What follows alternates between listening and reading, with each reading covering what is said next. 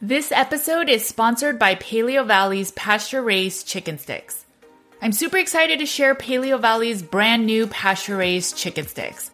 These chicken sticks are made from 100% pasture raised chicken and organic spices that are preserved using natural fermentation rather than preservatives. So, yes, no fake stuff or additives here. These chicken sticks are sourced from regenerative family farms raised on American pastures, and each stick is free of chemicals, antibiotics, pesticides, and added hormones. Paleo Valley's chicken sticks are a perfect snack packed with 7 grams of protein and frankly, a great value without skimping on quality. Make sure to support this podcast and head over to paleovalley.com slash NWJ and use code NWJ to get 15% off your order. Thanks again for listening and supporting this podcast. Hey guys, it's Judy from Nutrition with Judy, and today I'm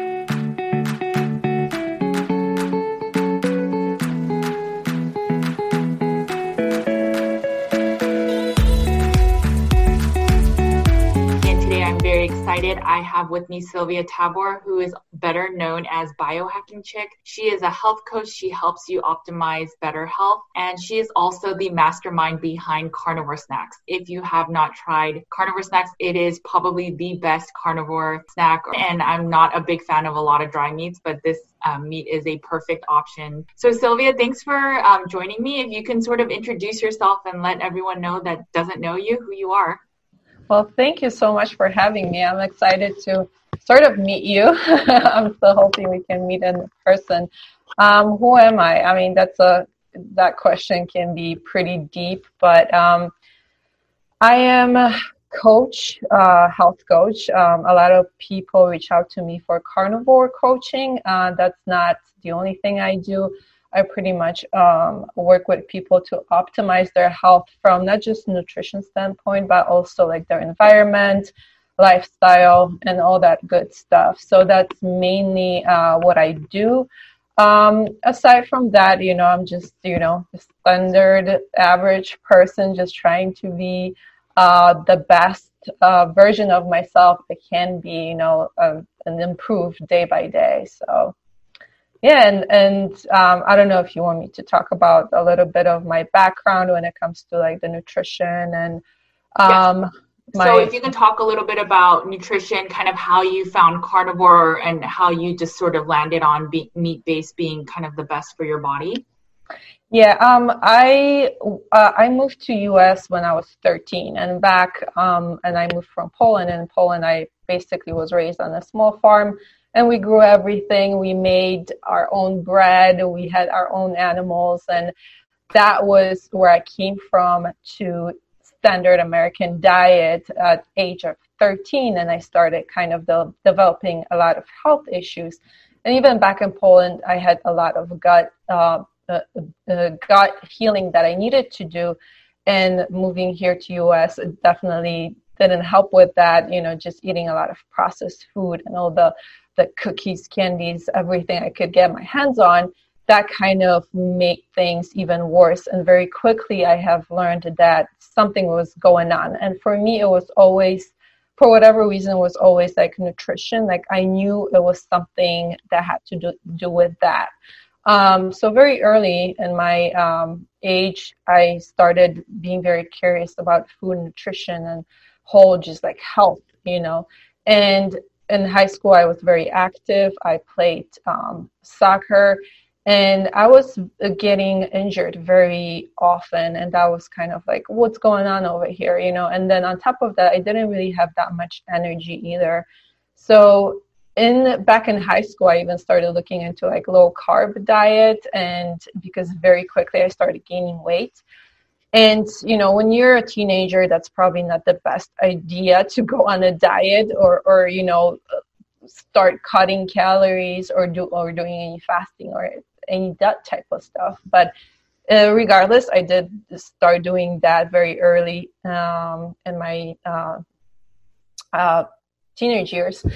And later on, I kind of in, in college, trying to improve my athletic abilities. I started even cleaning up my diet even more. I started um, getting away from wheat, dairy, um, any grains, and all that stuff, cleaning up my diet even more. And then, of course, like many people who probably go on vegan diets, I watched all the documentaries that kind of you know stirred me towards going vegan and at that point, when I switched from um, already eating healthy, I was eating just fruits, vegetables, um, some nuts, and um, meat, a little bit of chicken and fish here and there. Um, I went, I switched to vegan diet, and that um, did not help me with my um, uh, playing sports or running, which I did a lot when I was in college. I actually started feeling worse like uh, going from semi you know healthy diet or i thought was healthy to vegan.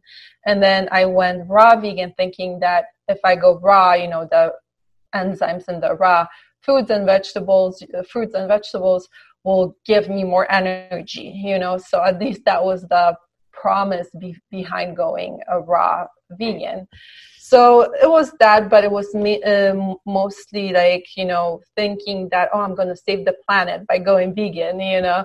So that was kind of like what led me into the whole vegan journey and then from vegan um, i went to just fruitarian diet which was basically just eating fruits and maybe a little bit of greens like towards the end of the day. Um, because i've developed a lot of food sensitivities at that time. I couldn't handle even pea protein was giving me a lot of uh, joint pain, mm-hmm. and I couldn't figure out why. And then the nuts and seeds were absolutely no uh, no go for me anymore. Even though I was sprouting them and doing like all the stuff that they tell you to do in order to make them more uh, bioavailable and to get rid of all the anti-nutrients. And at that point, my gut was already so bad that even doing that didn't help at all. So I went through that stage, uh, and then after going through fruitarian diet, I developed like a massive binge eating um, disorder, and from that it kind of turned to bulimia, and I struggled with that for six years, and I was very uh, convinced that it's not um, like going to a psycholo- uh, psychiatrist is not going to help me through this. I knew it was something uh, physical in my physiology. I knew that it was related to food, that I was missing something in my diet. And from that, I uh, stumbled upon uh, Dr. Jack Kruse, who was talking about the leptin reset diet. And essentially, it was carnivore diet. He was only recommending 20 grams of net carbs, uh, and he was just kind of like oh if you need to but if you don't like you don't have to like eat vegetables if you don't want to. So at that point i'm like well i don't even feel like eating any vegetables so i was just eating um, meat. I started with um, um, a lot of pork pork loin all that stuff and then i kind of switched over to more seafood. Mm-hmm. um, based uh, leptin reset what he called it and after just two weeks i noticed like the binging and purging like stopped. Like my brain just like didn't want to do that anymore. And i'm like oh my god like this is it. This is working for me you know? So after uh, and for me like binging and purging was basically like multiple times a day. So to go two weeks without that yeah. it was just a miracle. It was like oh my god this is like my my my thing you know? I can stick to this and after that i kind of um, started adding in a little bit more um, vegetables and a little bit more fruits. And and then um, i kind of like went off of you know just eating like a lot of meat because then of course i was listening to that oh my god you need fiber you need this and that in your diet. Like how are you getting all your nutrients in without the fruits and vegetables? So then i kind of went back into that, you know, thinking like, oh, I need the fiber. I need all of that. So I started putting it back in and I started noticing, I'm like, oh my gosh, like, why am I getting bloated? You know, why am I getting like so much uh, brain fog? You know, I'm, I'm just eating vegetables and fruits, you know? And then the whole ketogenic diet popped in, you know, and I started experimenting with that. And with ketogenic diet, you know, of course you can get, go into ketosis just through, you know, uh, going lower on your either calories or carbs, you know, or, or both.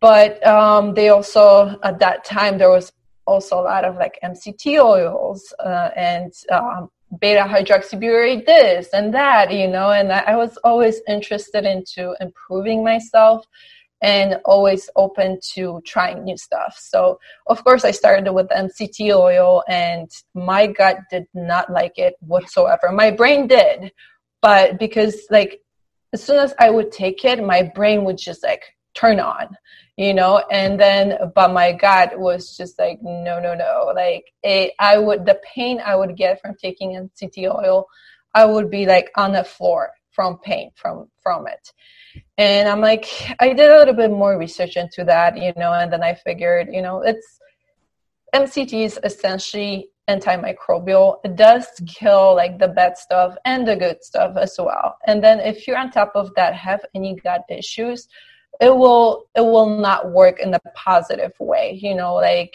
a lot of people experience like all the energy like physical energy mental energy on top of that. So i did experience a little bit of that but I just couldn't keep taking it and deal with the pain.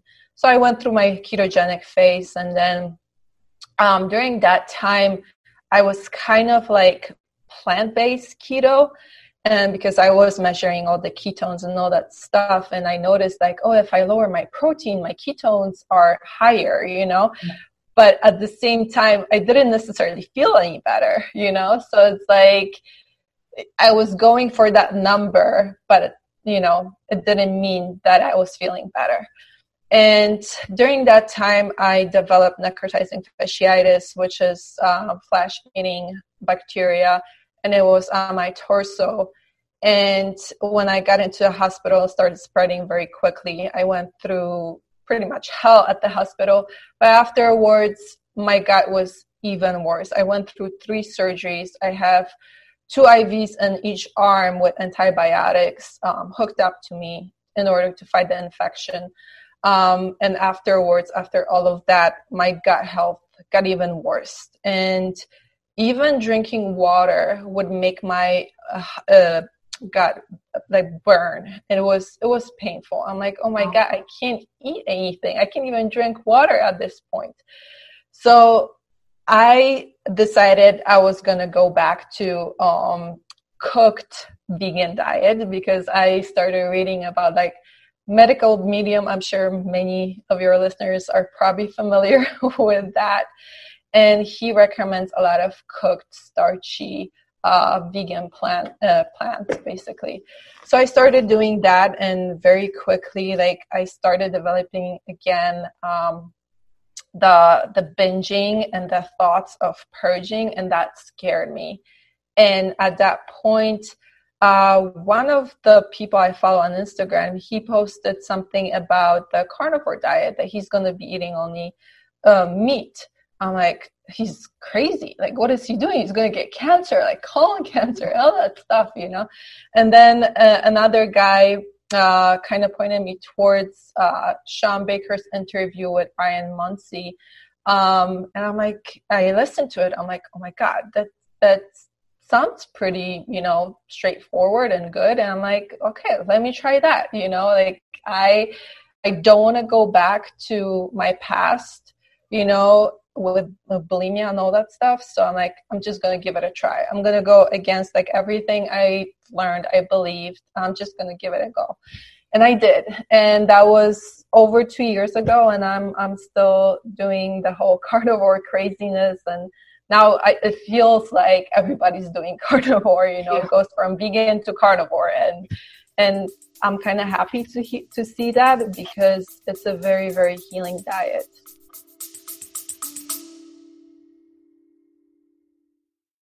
Hey guys, just to let you know, my Carnivore Cure book is back in stock. For nine months, it was out of print and used prices were up to $300. Make sure to get your copy today that has over 200 colored tables and graphics and over 400 pages of meaty goodness. We have a limited supply, so get your copy today on Amazon.com. And if you can leave a review, I'd be super grateful.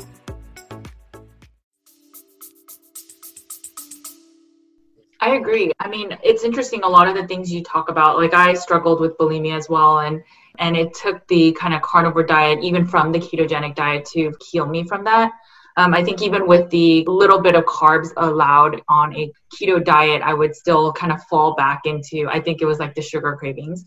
Um, and then what's also interesting is how you just talked about um, MCT oils. And yeah, I've actually heard that pretty often um, that some people, even though it is antimicrobial, um, whether it's coconut oil or um, MCT oil, and maybe MCT oil is a little bit better than coconut oil, but there are people that, you know, when you have really severe gut health um, issues, that you probably shouldn't be taking those.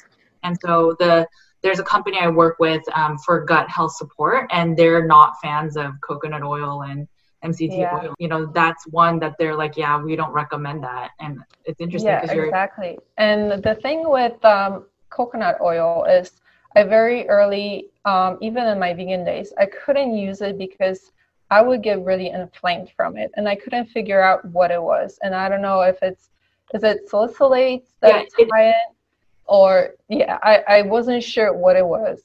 And then um, with the MCT, go ahead. Yeah, no, no, no. So I think um, I think what they said was so some of it is the salicylates for um, of the anti nutrients, but I think they said the amount of concentration of these saturated fats, there's something that irritates the gut. And so it was something about that that I don't, it's, it's actually in one of our YouTube videos, but um, yeah, I, I just remember her bringing that up and talking. Yeah.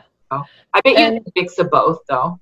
Yeah, and what was interesting to me was that, you know, with MCT oil, I would not get the inflammation, mm. but then I would notice a lot of a lot of stress on my adrenals. It was almost mm. like somebody just like squeezed my adrenals, especially when I tried doing like, you know, the bulletproof coffees, you know, in the morning fasted and all I would have like I wouldn't even add the the butter to it, just oh. the MCT oil.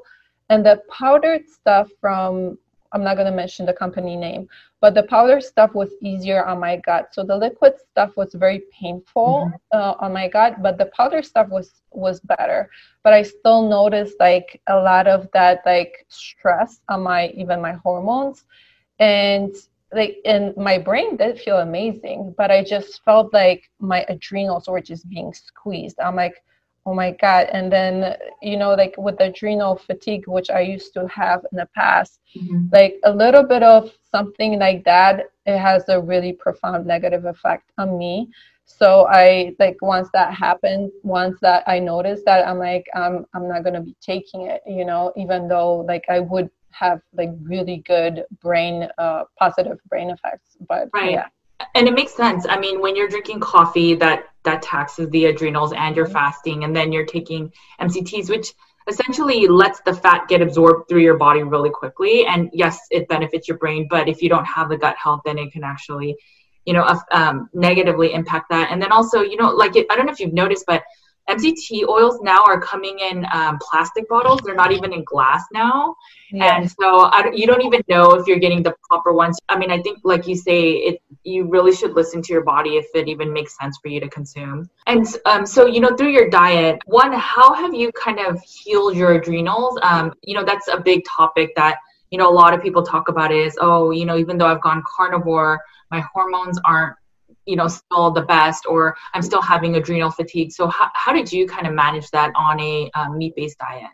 Um, for me it was i've noticed that if i go higher on fat like it's easier on my adrenals. Mm-hmm. if i up my protein so if i eat leaner cuts of meat it's a little bit harder. Like i do feel like that you know instead of being energized after a meal i feel tired and sleepy you know? So that was my clue. And then um, a lot of also that helped my adrenals was I, I used to fast a lot and i used to work out a lot. And the combination of the two of those is for me at least for my body i noticed that it just didn't work well. Like my adrenals would just oh my god it, it was hard for me to operate you know? I would get sleepy tired and even you know later on when i overdid on on fasting, you know, and I would do, I would literally eat like twice a week and I would work out like a maniac do, during that time. that's a and i burned i i burned and i crashed really hard and i learned the hard way. And it takes a while to recover from that. And for me i'm the type of person that was very active from very early age. For me to stop working out was very hard but i knew i had to do it first of all i didn't even have the energy in the morning to, to even go for a walk because i felt like i was sleepwalking. Mm-hmm. and so for me it was basically stop fasting. I would still do um, intermittent fasting but mostly because my second meal would be so big that i didn't feel like eating for basically like 16 hours maybe a little bit more. Mm-hmm but I was basing that on how full I feel, how hungry I am, you know, and it was wouldn't be anything forced. But I wouldn't do like 24 hour fast. So I would stop those and definitely wouldn't fast for longer than um, wouldn't do any like three day fast, which I used to do as well. Um, and then I would also, like I said, cut my working out but that was basically by force you know it was like my body telling me like nope you're not going to like if you want to sleepwalk sleepwalk you know or you can stay in bed and get your rest you know so that was the main things and like i said going higher on fat and then lower on protein that's interesting because um, I go, I went through the same thing. So I have adrenal fatigue as well. Like sometimes I'll get up and you know, it also might be a little bit of just low blood pressure because I've kind of had it my whole life too. So sometimes I get up really quickly and I get kind of dizzy. Yes. Yeah. um, and so I noticed the days that I like don't really drink coffee, it helps that uh, too. Um, and yeah. um, you know, like I used to do a lot of cardio and I do that less. But one thing that you're mentioning is, so when I have like a pound and a pound and a half of meat in a meal, I don't know if it was because I was like vegetarian almost for 12 years, but it's too much protein for me in one sitting. And it could be a ribeye. I could even add butter, but I get super sleepy after. And and then I would check my glucose numbers and I'm like, oh my gosh, I'm in the diabetic range. And I think it was just too much. Yeah, it was like I'd be like at 125. Um, and so I started cutting, and that's when I broke apart my one meal a day until two meals and added more fat and I'm noticing my energy is much better. Like I don't get that, and it's weird because I would never think I would get sleepy after just a carnivorous meal, but I was. I was. My energy would just tank. Yes, and I, I, did that exactly the same thing when yeah. you know some people are such huge fans of OMAD one meal a day. Um, and I tried that and it works. But if you want to cram in like all the uh, the calories that you need for the day in that one meal, especially when you're struggling with uh, adrenal fatigue that's not a good idea. Like you will basically just want to sleep after uh, after the meal you know and that's also what i did you know. I would um, have like a period of time that i would eat and i would break down the big meals into smaller meals in order to get the energy to be able to even extract the energy from that meal. So yeah that's definitely you know one of the things that helped me as well so, what do you eat now in a day? Uh, what does your I know everyone kind of varies in what they eat, but like, what's a typical day look like for you? Um. Well, now I kind of, and I feel like I go through like different stages. Like even through throughout the past two years, I've been you know trying higher protein, lower protein, I've been putting on fat very quickly, trying something else, you know, like that's, yes, yeah, still carnivore, but it, it was basically like um, trying to. I've listened to a lot of uh, people who are carnivore, and they say, like, I can eat as much as I want and never gain weight. Like, it's impossible to gain weight on carnivore. So I'm like, well, let me let me eat a little bit more than what I used to. And I'm like, and I started putting on weight very quickly. I'm like, am I just like different than everybody else? Uh, uh, you know, that do, you know, it seems like calories don't matter and the other people who talk about it. And for me, if I eat, essentially I was eating past my satiety levels. But then once I started doing that, it was very easy to start just eating more and more and going back to what I was used to, let's say 14,000, 1400 uh, calories a day. Going back to that from going up to like 2,500 calories every day is hard because um, you essentially go past your leptin, you mess up your leptin, then all of that is not working as well as you used to. So going back from eating all that all that food to trying to eat what your body actually needs was hard, you know. So I was experimenting a little bit with that, and I'm pretty convinced now, unless I'm a snowflake, that you know, if I overeat on carnivore or eat more on carnivore, I just gain, you know. But I hear a lot of people talk about, oh yeah, I can just eat as much as I want and never gain. So that wasn't my experience, and I'm definitely, I as much as I don't like counting calories on carnivore, and that was one of the reasons why I even stuck on it for so long was because I never had to. Like my body essentially got to a point when it was telling me like, okay, if you have one more bite, uh, I'm just gonna throw up, which I never had before you know like i always envied my brother and sister because they would have a sandwich and they're like oh my god i'm so stuffed. I'm like what are you talking about? I'm like i can eat like five more you know?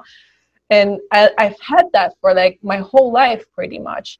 But for me that was also related to working out you know your leptin levels and all the hormones are you know all linked to that as well. So for me when I was experimenting with uh, with the carnivore diet and just doing, you know, going past my satiety, that messed up my hormones as well. And going back to um, where I used to be, I I would have to start car- counting ca- calories. Otherwise, it would be just like, oh yeah, as long as it's carnivore, it, it's fine, you know. And I would still have that mentality, oh, it doesn't matter how much it is, you know and yeah and i started putting on weight and then i started counting everything i was eating. And for some people it can be very um, you know stressful. Mm-hmm. and it is you know but at the same time for me it was just more like okay this is what like look at it what it looks like how big it is.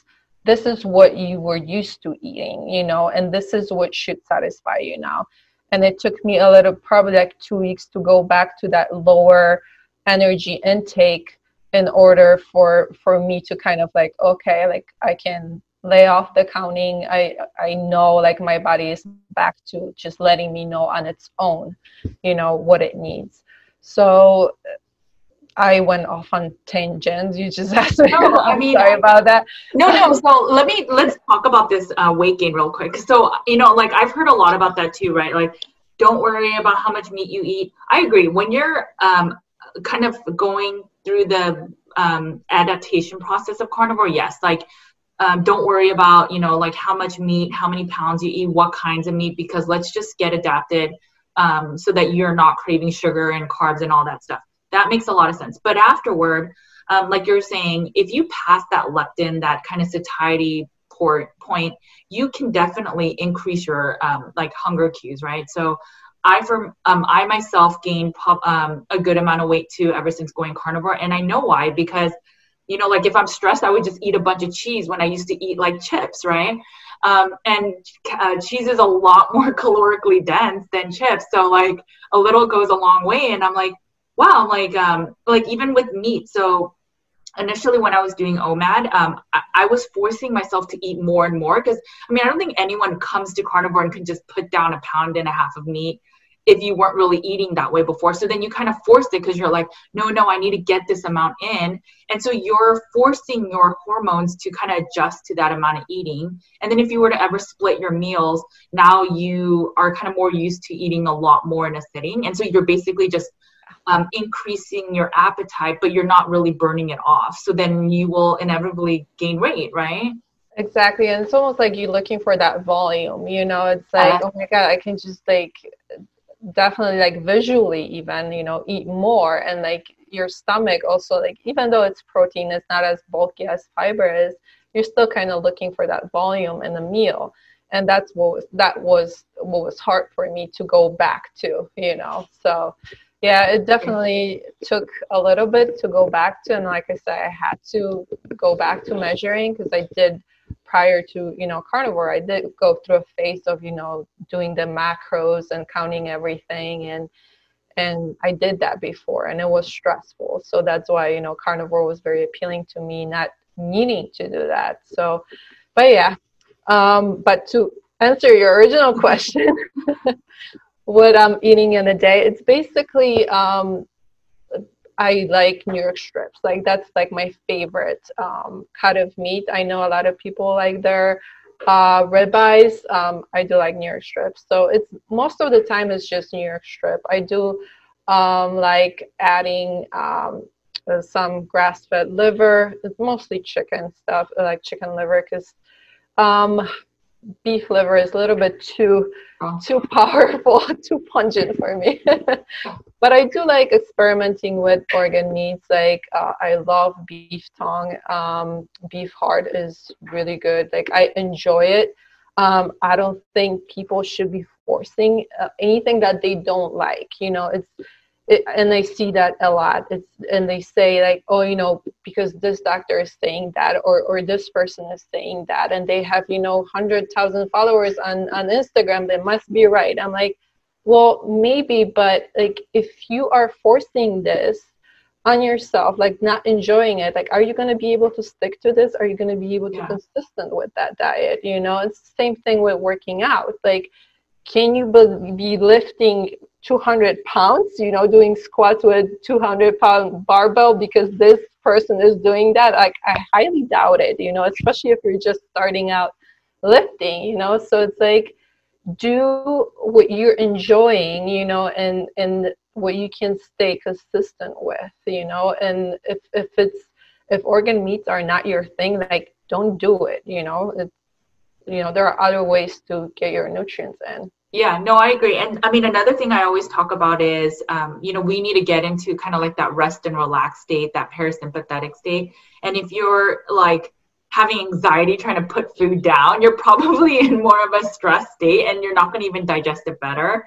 And then you may not even absorb the nutrients that you're for like trying to force yourself to take. So I agree with you. If you want this to be a lifestyle and to it to be a sustainable, you have to eat the meats you like and prepare it in the ways you want because otherwise you, are not going to be able to do it long term, like you're saying. I mean, I, I think agree. those are really good words.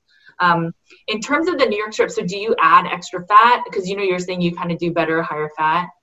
Uh, I don't like whatever is on there. It just seems to be like perfect for me. When I I had a phase when I switched to um, eating ribeyes, um, mostly because they do have a fire uh, higher fat content and when i i kind of like was plugging everything into a Cronometer to see like the nutritional or mac, uh, macro uh, breakdown and it turned out like ribeyes do have probably like almost 60% fat to protein.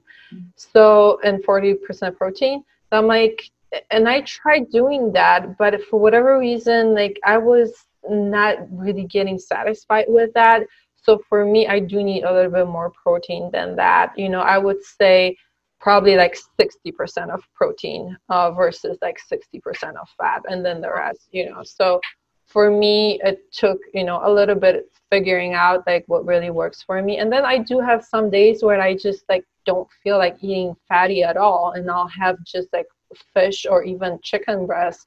And I know that many carnivores they they like gag when they see chicken breast, especially if it's skinless and boneless, you know, like sometimes I want that, you know, especially like I've noticed uh, now that I live, I moved from um, California to Arizona and here it's much hotter. During like the days when it's 100 something degrees outside, I don't really feel like eating fatty meat. Like I just don't, you know, so I might eat either lighter or just, you know, like fish or shrimp even you know and i don't add any fat to it.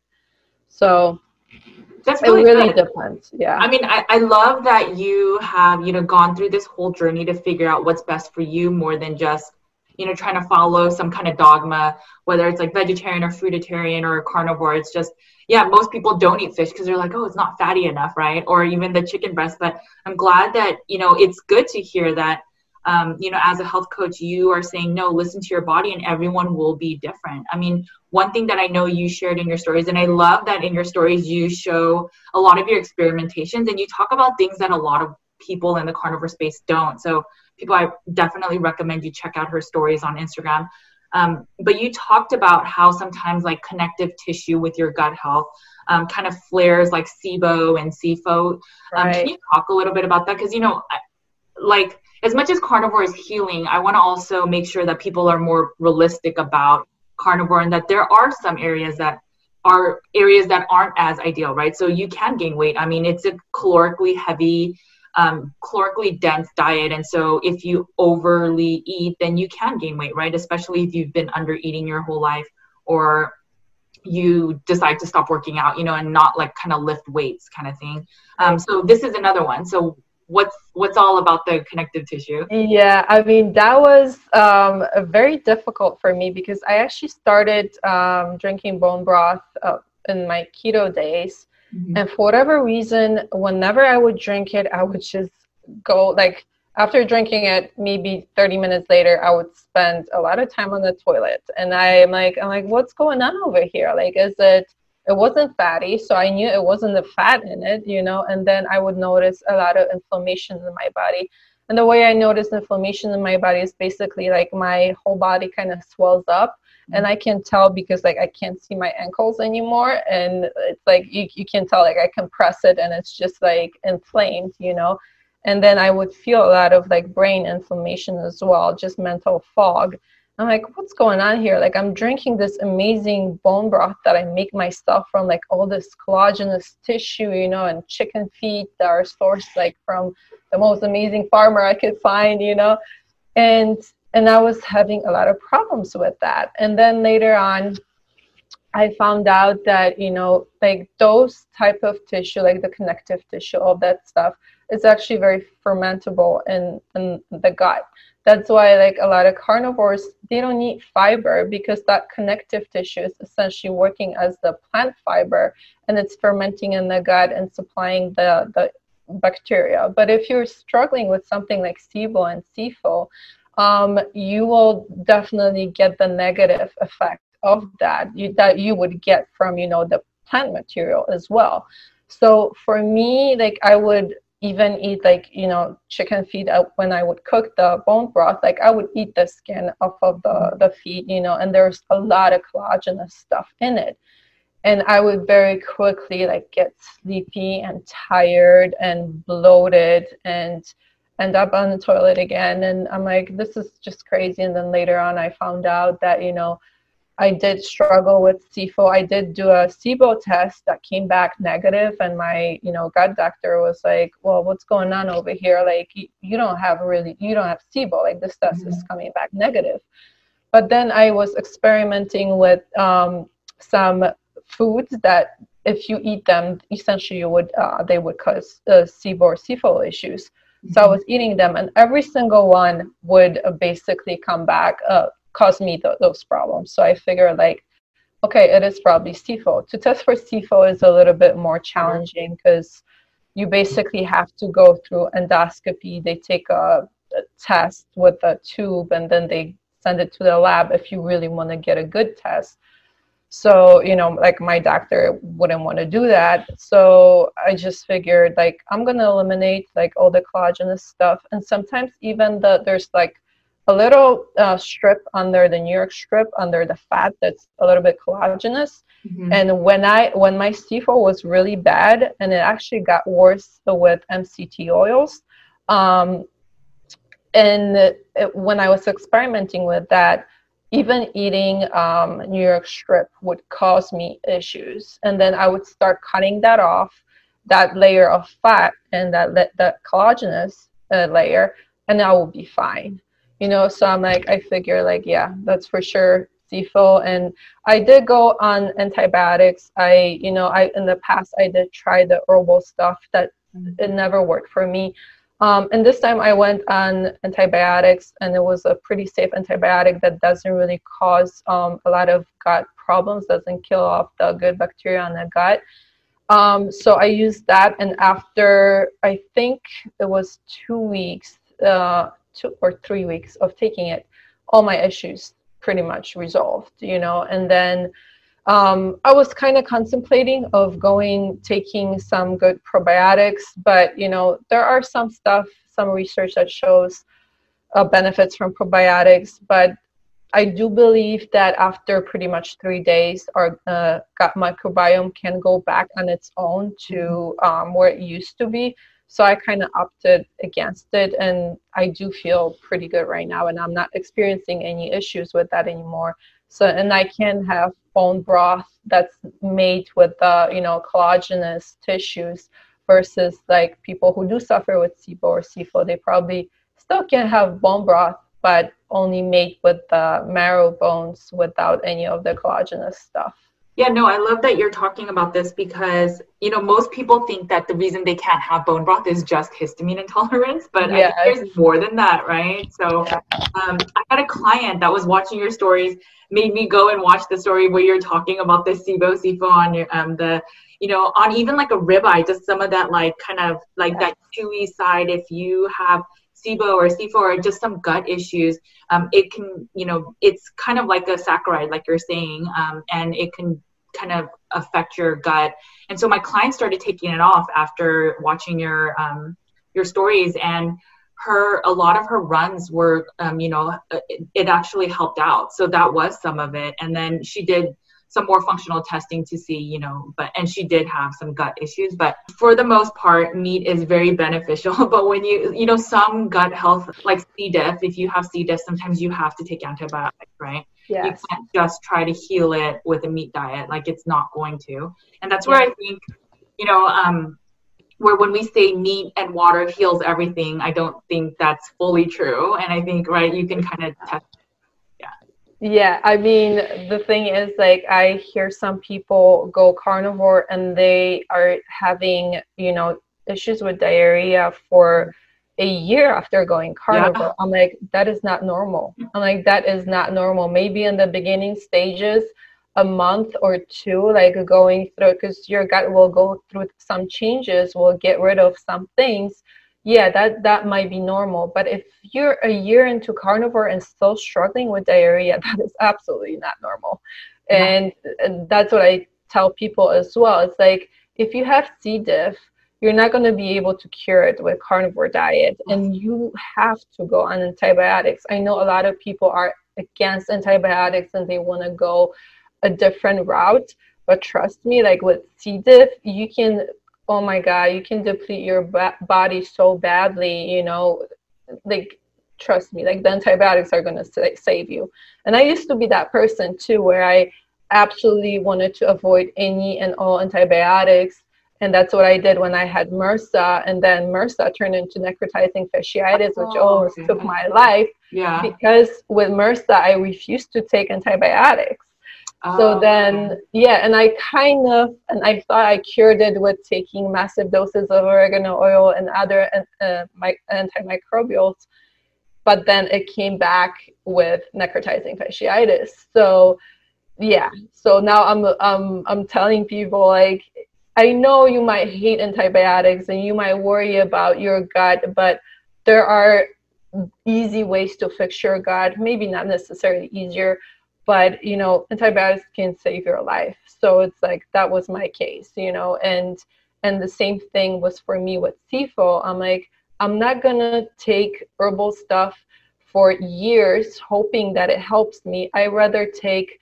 you know, antibiotic for two weeks healed that. And then you know with carnivore diet like i was pretty confident that i you know my gut would be fine. And it was you know? So it's like yeah i, I guess you can pick uh, which route you want to go. But i tell people like antibiotics are not the evil you know? They they can definitely have a place in in healing. Yeah no i agree. I think um you know i i did have a client or i do have a client um had C. diff and then she was kind of hesitant to get on um, antibiotics because oh all this work i've been doing with carnivore to heal my gut. Um, and you know like we researched together what are the consequences of not healing c diff quickly and it's actually pretty bad. Um, and it's you know you could die from it actually. So and i don't think oregano oil works for everyone right? It's more of a lighter dose antifungal. Um, and you know, I always say this, but there's so many different types of antifungals. The reason is because it doesn't fix it for everybody, and not everyone works.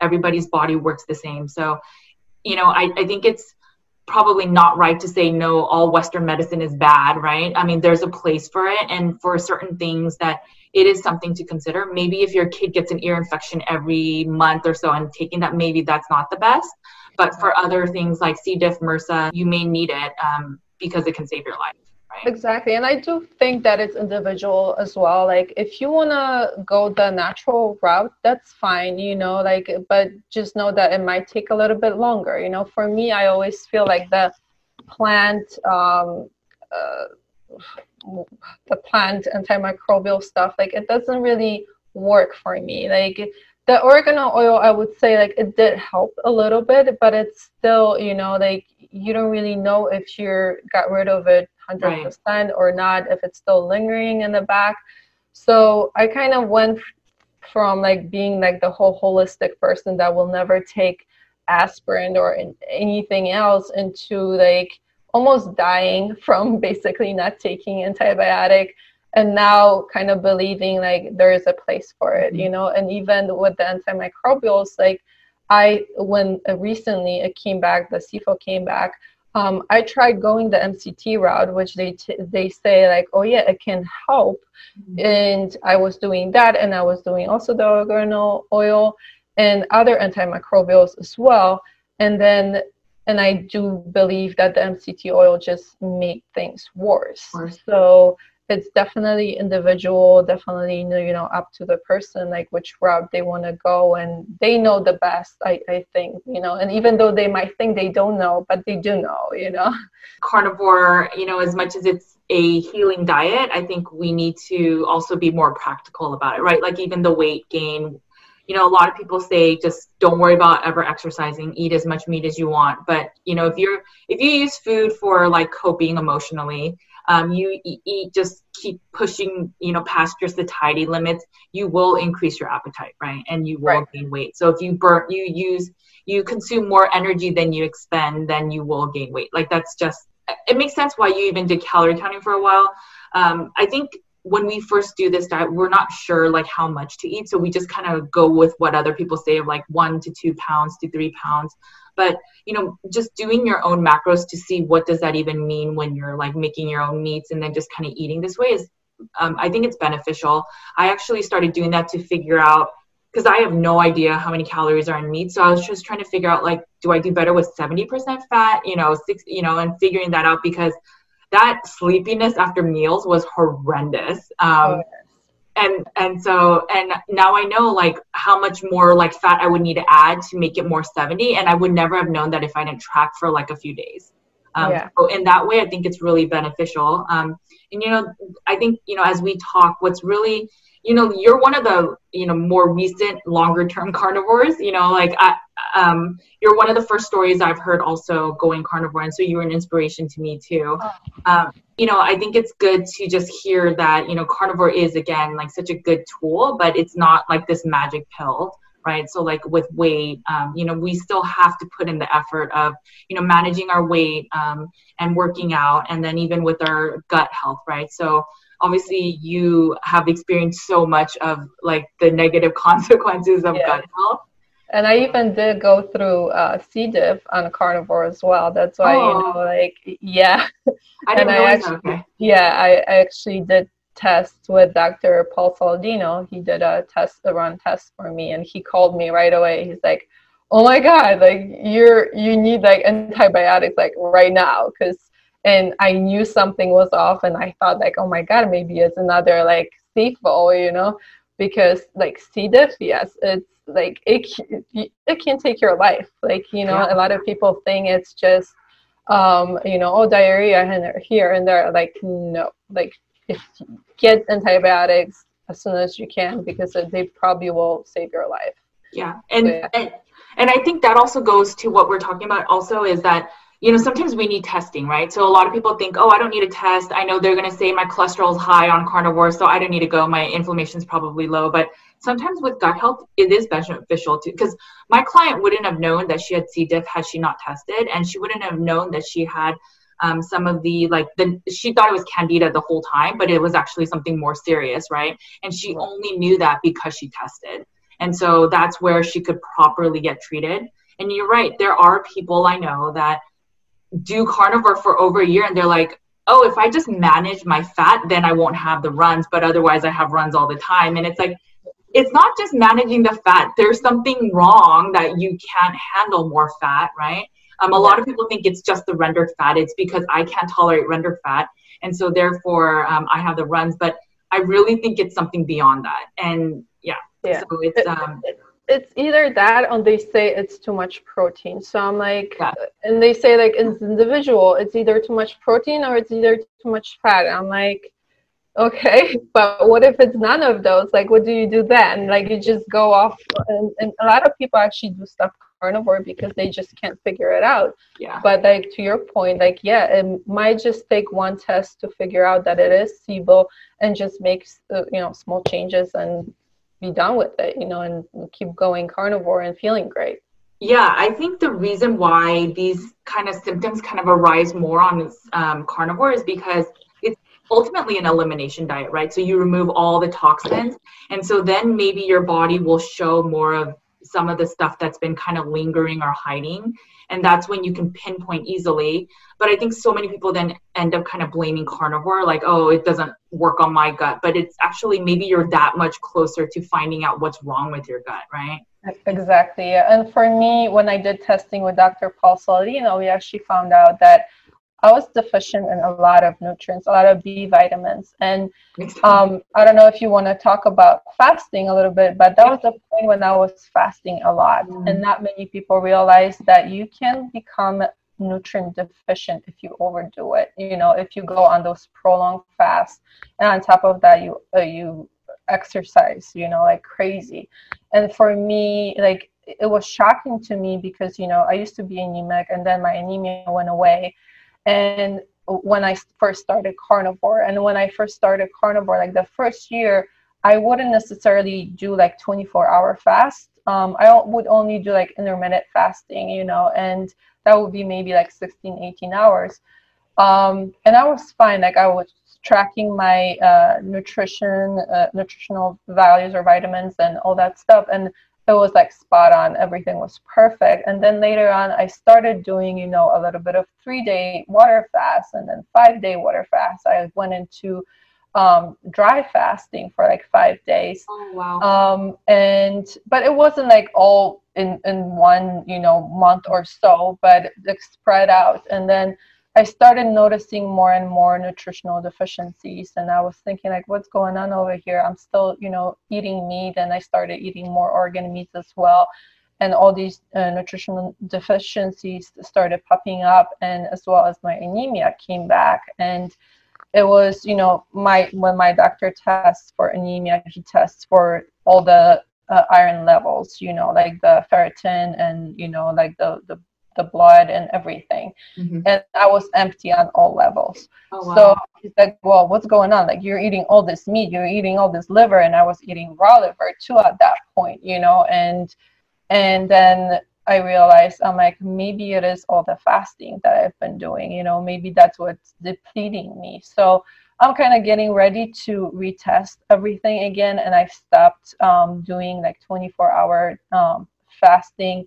Sometimes I do the intermittent fasting, but I, it's very like sporadic. I do eat um, kind of three smaller meals a day, mm-hmm. um, but I still end up like not eating for 12 hours before I have to eat again. So um, yeah, I'm trying to test again to see if uh, you know the reason for that was the all that fasting that I was doing. So we'll see. But I do I do believe, and I did hear um, few of my uh, colleagues who are also coaches within like they do carnivore and keto and their clients coming back with a lot of b vitamin deficiencies so we're kind of trying to figure out like what's going on over there that's really interesting. Um, so I took the OATS test, um, and it, so it's one of those function, uh, functional tests. And so I was B6 deficient, um, and but I attribute so I do fasting, but I don't do a ton of like extended fasting. So in general, it's just like 16, 18, sometimes 20. Um, but I attributed it to gut health. So like a lot of my clients that have gut, you know, dysbiosis, then when we um, and they show some other B deficiencies as well. So and again, these are all carnivores. So it's again another thing that everyone thinks, oh, I'm good with B vitamins, but actually, I bet if a lot of the um, a lot of carnivores were to um, measure their uh, B vitamins, they may be deficient. And yes, um, maybe it is some of that extended fasting. It makes a lot of sense what you're saying. Um, but it could also be some of the gut health, you know. So, like if your gut health is not well, then you won't break down and absorb the nutrients. And so, because B vitamins are water soluble, you may just pee it out. So that's right. something else to consider. Yeah, for me, I also thought that would be the issue, especially with the iron and stuff like that. But I mm-hmm. did, you know, when, like I mentioned before, like first when I started carnivore, like all my and I did test before going carnivore as well, and I was okay. deficient on, on on ketogenic diet. I was deficient in nutrients and I was still like borderline anemic. And then I went for a year on carnivore, all the deficiencies um, disappeared. Mm-hmm. And then again, like then I started experimenting with the, the fasting, and that's um, when I started noticing um, deficiencies. So I would agree, you know, I would think it, I thought the same thing, you know, like, oh, it's my gut, it's I'm not observing properly. And or maybe I don't have enough enzymes or, you know, uh, hydrochloric acid. Um, but then again, like I said, like the first year was fine, and then all of a sudden, like I'm noticing, and it was huge deficiencies as well. It was B6 too, and most of the B vitamins as well, but B12. B12 is kind of tricky to yeah. to test for.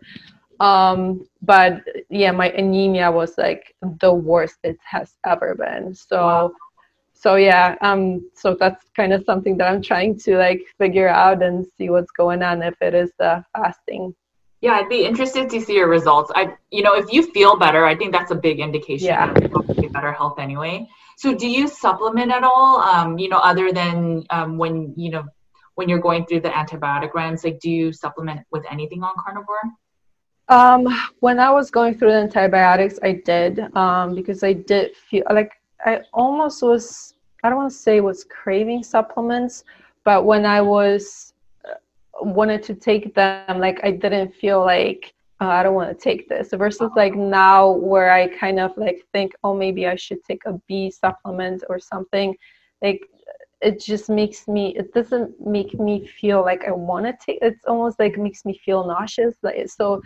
Uh, I'm like repulsed to take it now, as opposed to before. Like I was fine with taking it. So before, yes, I would I would take the uh, I would take uh, methylated B complex, and um, I would never take um, uh, iron supplement because I don't believe that that's a good route to go. Um, but I was just eating more liver and eating more um, kidneys and stuff like that, and then um, sometimes I don't always feel like eating organ meat, so I would take a supplement form of that. Um, and I did start noticing because we were throughout this whole time I was testing with my doctor and my iron levels did improve a little bit, but they're still like they were bottom low. So um, you can definitely increase the iron level with just increasing the uh, organ meat consumption. At least in my case, I did, um, but it still wasn't enough. So I figured after that, like stopping the you know excessive, not necessarily excessive, but the fasting, and see what happens after that. And right now, I don't supplement. Oh, let me think. I actually take the BPC 157 oral supplement, which is supposed to, it's a, a peptide and it's supposed to help, especially the oral uh, form of it, because most of it, like you see it in the like uh, bodybuilder uh, builders forms, and they use it for certain injuries and stuff like that. And I've used it when I went through um, knee surgery and I used it for that, but I never used the oral form. And now I'm using it to heal the gut lining and hopefully improve everything else because it also will help with inflammation and other stuff like that. So I do supplement with that now and kind of, um, and I am seeing uh, improvements from that too. So, but that's, that's the only thing. Yeah, that's the only thing and I used to supplement when I was exercising a little bit more. I was supplementing with uh, magnesium, mm-hmm. but then if I take just a little bit too much magnesium, like I get the runs. So, yeah. And it, it depends like what form as well. But yeah, uh, I don't do it now because I, am not exercising all that much. Okay. But yeah, that's about it. What would you recommend to you know new people that are trying the carnivore diet? For me, what worked the best was making it simple. You know, and and at the beginning, with the carnivore, when I found out about carnivore diet, I found out through Dr. Shawn Baker, and he's very popular when it comes to carnivore diet. He was basically just saying, you know, steak, water, and salt. And for me, that worked. That worked very well, and you know, the least complicated and the least meal prep or whatnot, and and thinking about micronutrients and the glycine to methionine ratio, like once I started going into that, like I was just like, oh my god, that's too much. You know, yeah. that that's like dealing with the bodybuilder uh, macros and then breaking all that down, like forty percent fat, forty percent, you know, carbs, and then twenty uh, fat, and then figuring it was like going back to those days. I'm like, that's too much for me, you know. Mm-hmm. So I like the idea of of just doing it simple you know and if there are like figure out what's your favorite if you like ribeye the best and the way to make it like don't worry about what they say about burning the meat or that it's going to cause issues or it's going to cause cancer. If you like your meat grilled grill it you know it's like you're going to be fine.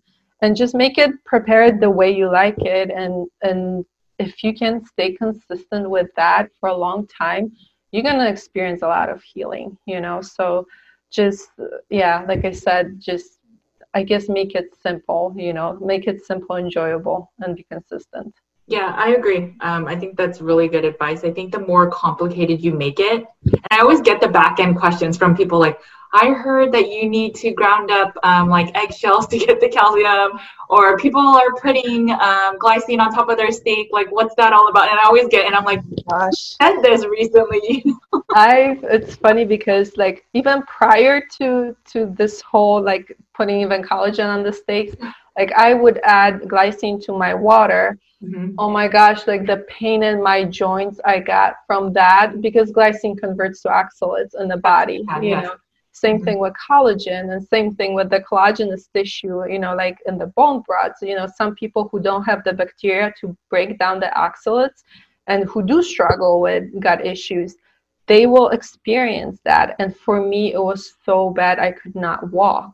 So I'm like, and then I would see a lot of people supplement with glycine. I'm like, that's all well and, and good, but I hope you don't get into the the pain that I got from doing all of that. So people should be really careful, you know? Yeah, I agree. And you know what's interesting in that whole cycle? It was in one of my other YouTube videos, but if you are deficient in B6, the likelihood of it becoming oxalates is even more. And I'm like, oh, okay. I'm like such yeah. a big fan of bone broth, but maybe I should kind of back away a little bit and say, you know, depending on your health being A, B, C, then maybe you could do bone broth. You know. Exactly, and then well, with bone broth, at least you're getting some uh, some nutrients with it. When you yeah. go into something that's so synthesized and so. Yeah. Um, like one single nutrient like glycine like collagen like people are not realizing that collagen should come with the B6, you know, with other nutrients that help you, uh, you know, synthesize that in your body in order to make it usable. Mm-hmm. And when you buy just that collagen that's so purified, like you're causing more issues like you know Thank i you. get a lot of Thank clients yeah i get a lot of clients who love their collagen with the coffee in the morning i'm like i don't know how you love it i mean uh, good for you but you're not helping yourself at all you know and then i would recommend them like stop drinking that but because they would complain about bloating as well. I'm like stop drinking doing that and see how you feel. And they feel amazing you know yeah. just with black coffee. And I'm like yeah there's there's some good to it but i feel like now with the more purified stuff and concentrated stuff like those things are not necessarily good you yeah know? no i agree. Yeah those collagen powders and peptides are so popular right now um, but you know, I don't think people understand that it can become oxalates in your body, especially if you're B vitamin deficient, especially if you have gut problems. And then, you know, a lot of people promote glycine as hates that one sweet, kind of like Swedish uh, flavor. So you can have a little bit of sweet. And then, so people are starting to put that in their coffees as well. But all of that can cause more, da- right? Like, it can cause a lot of problems and that's why i'm like there's a reason why it, why it comes in a nice package of steak and one package like nice package of like whole animal yeah. that it works together because it comes with other nutrients you know so even like some people might not react to the collagen in the meat the connective ish, tissue like mm-hmm. all that with the meat that also has b vitamins in it right. it will help you you know but if you go to that one single nutrient and then you're just eating it on its own like it, i can't see a benefit in that. Yeah no i agree. I think i think it's good. I'm i'm glad that i'm not the lone one because i brought it up recently and then people are like this is the first time i've ever heard this and it's like so do you think i'm making it up? You know what i mean? Like it's yeah. because people are so on the collagen peptide um, hydroly- hydrolyzed um, proteins and yeah, but I mean, it's, in everything now. Now they're uh, they're already made coffees with that. There you can see the vital proteins water with the collagen. I'm like, this is insane. I'm like, this is insane, but you know. yeah.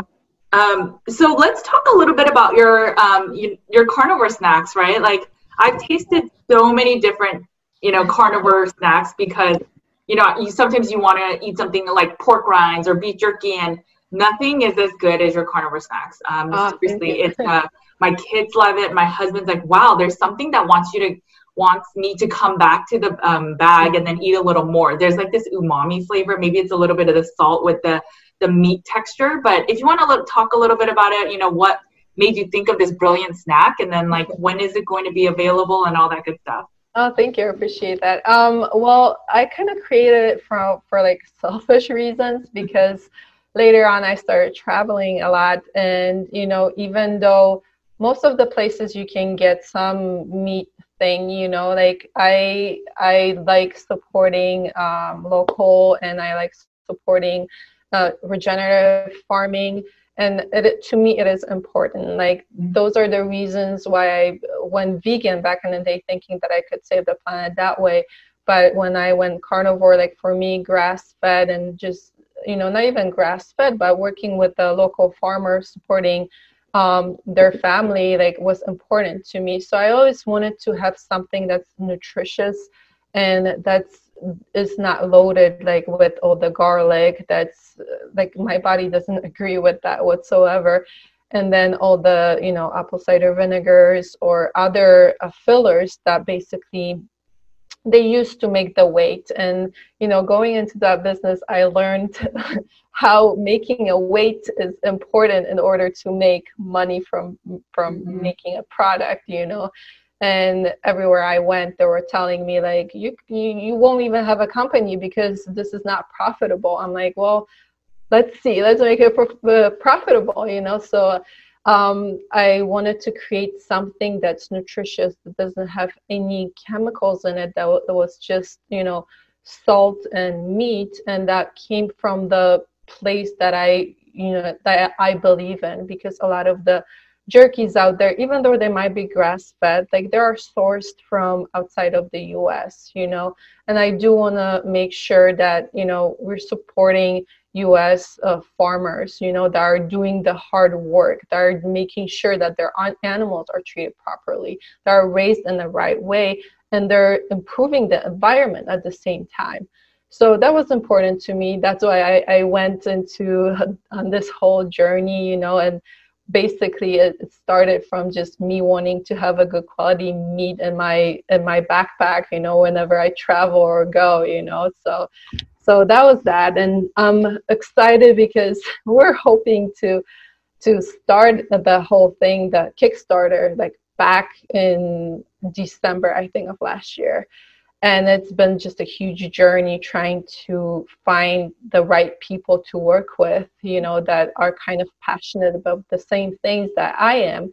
And we are finally launching april 22nd and oh. that's going to be on earth day. And i thought like what a perfect day to launch this because I do believe that this product will support, you know, the regenerative farming and and it will be nutritious and you know and it, it will like you won't have to sacrifice anything when you travel or when you just want something healthy like I've dried some meat before and it does not taste like your meat. It was, um, and I like that, you know, they're in kind of um, portioned out, you know, bags so that if I wanted a full meal with one, um, and you have ones that are more leaner cut and more, you know, fattier cuts like ribeye.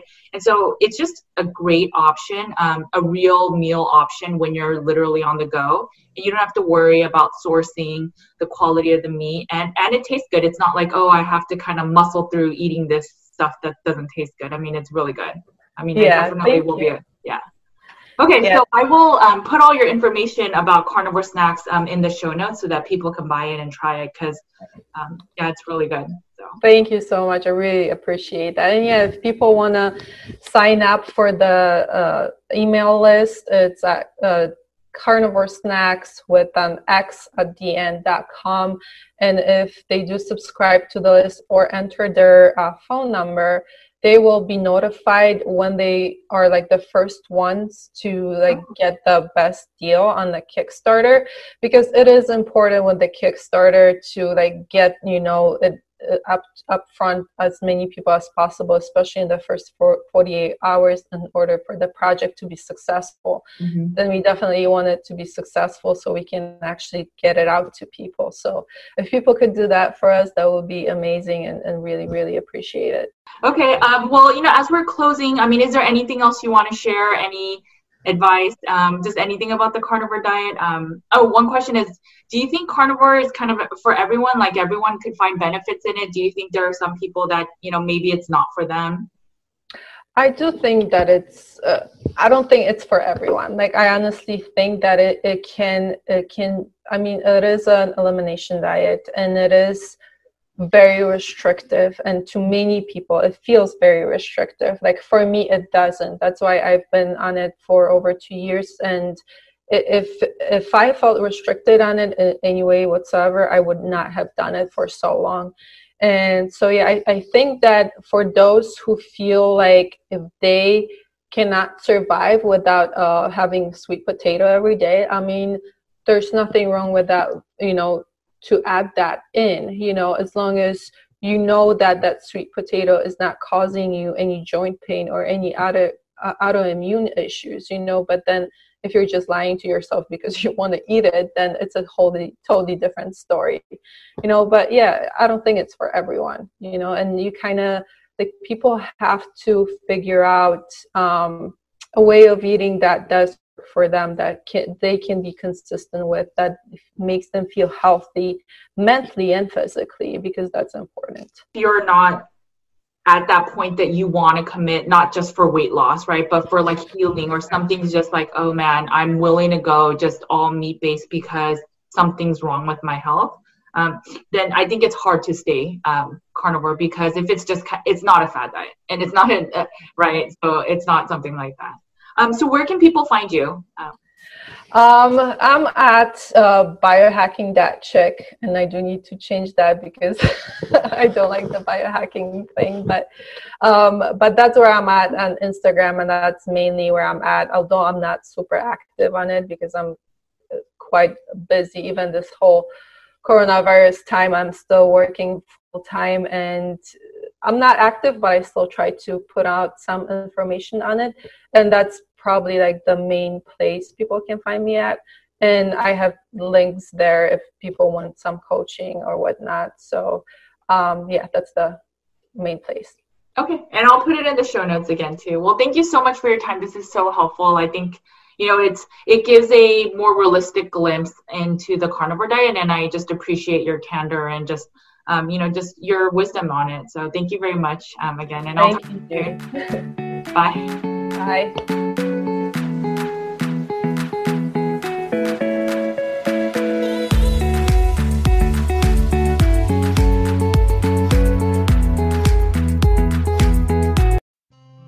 Thanks for listening to the Nutrition with Judy podcast.